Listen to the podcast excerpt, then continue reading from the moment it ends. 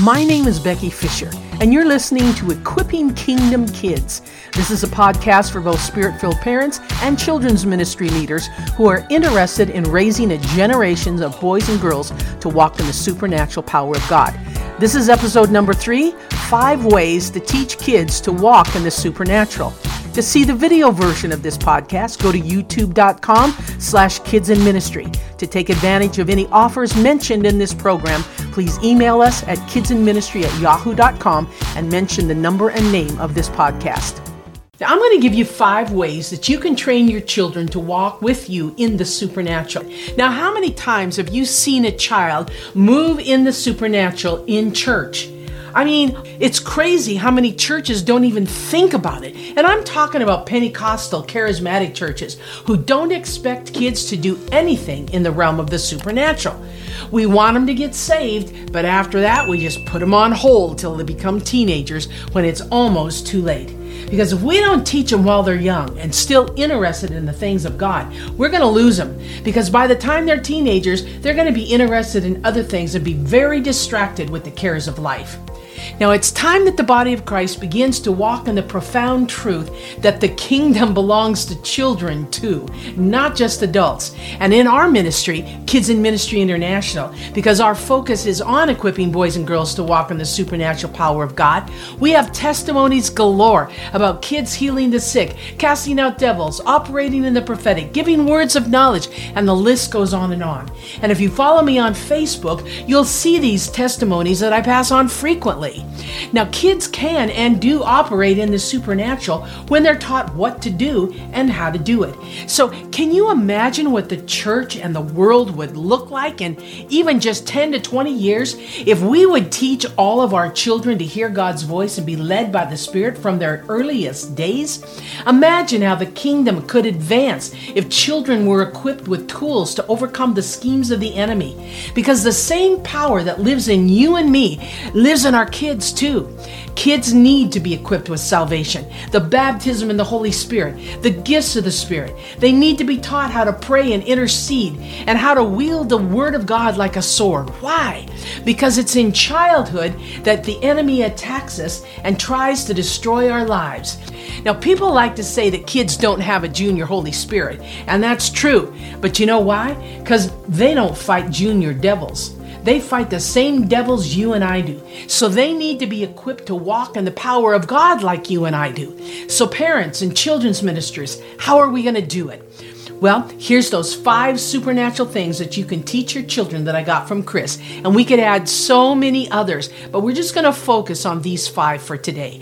Number one, teach them to value their dreams. Now, I'm not talking about daydreams of what they're going to be when they grow up and that kind of thing. That's very important. But what I mean is that children are very natural dreamers in the spirit realm. And I know that most of them start off as life as night dreamers. Some of them have struggles with nightmares, and that's another subject that I'm going to uh, talk about at a future video. Now, ask your children questions about their dreams and take their dreams seriously. Don't just re- relegate them to the pizza realm, okay? Of you ate too many spices last night before you went to bed. Take their dreams seriously because sometimes they can actually affect and be di- directional for a family. Now, teach them to write their dreams down and to pray over them. And as a family, ask God to show you what they mean. And when you teach them how to interpret their dreams, you're actually preparing them for a lifetime of hearing God's voice in this very unique way. Now, if you don't know how to interpret dreams, get equipped and impart your knowledge to your children. Now, we in Kids in Ministry uh, believe so much in the importance of teaching kids to value dreams that we have several books and curriculums on the subject in our online store. One of our graduates from the School of Supernatural Children's Ministry, Stacy Linzalata, does a wonderful job in the curriculums, like this one, The Encounters in the Night, and this one, our very first VBS curriculum called Dreaming with God. It's a great great evangelistic tool. Uh, I have all of her materials linked below, and you can get free sample lessons from each one. But now wait, don't don't go yet. Uh, finish this video first, and then be sure and check them out. Okay? Now number two, expect your children to hear from God. In other words, Understand that children can learn how to hear God's voice and be led by the Spirit. In fact, they're really good at it. If we want our kids to experience the reality of a relationship with Jesus for themselves, teaching them to recognize the voice of God is a great start. And as a parent in the home, this is very important because we can teach them the principles and the how to's of hearing God's voice in children's church, but it's in the everyday life at home that they're going to practice and learn how to do it. And you, as the parent, can begin with small questions like Now, if Jesus walked into the room right now, what would he say about that person over there? And ask them, What's God saying to you right now about this situation? And by asking these questions, you're going to teach them not only to hear from God, but also to feel what God feels for his beloved kids.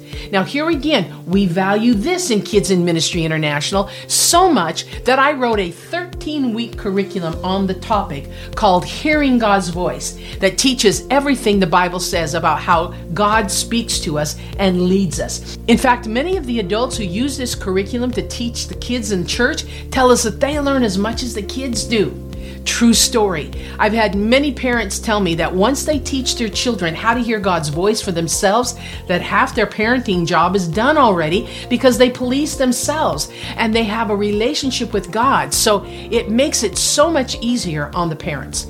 Now, once kids learn how to hear God's voice, operating in the prophetic and giving words of knowledge just comes natural to them. And, and go back to the whole concept of teaching them about dreams. When you do that, that just goes hand in hand with operating in the prophetic. Number three, expose them to miracles. When your family is going through hard times, don't shelter them from it so much that they're not a part of the intercession and the prayers over your situations. Teach them that God is faithful, and no matter how hard things get, God's going to answer your prayers. Teach them to intercede in the Spirit, then watch the miracles happen. They will be as bold as you let them be. Be deliberate about sharing with them all the times God has done miracles for your family in the past. And share these stories like you would share stories of your ancestors coming over on the boat to America and the lives that they lived. Now, I would love to hear some of your testimonies of your family or your children's ministry of how the children prayed and miracles happened. So please leave them in the comments section below, okay? Number four, include your children in ministry. Okay? Teach them how to pray for the sick and needy. Take them with you when you minister on the streets, in safe areas, of course.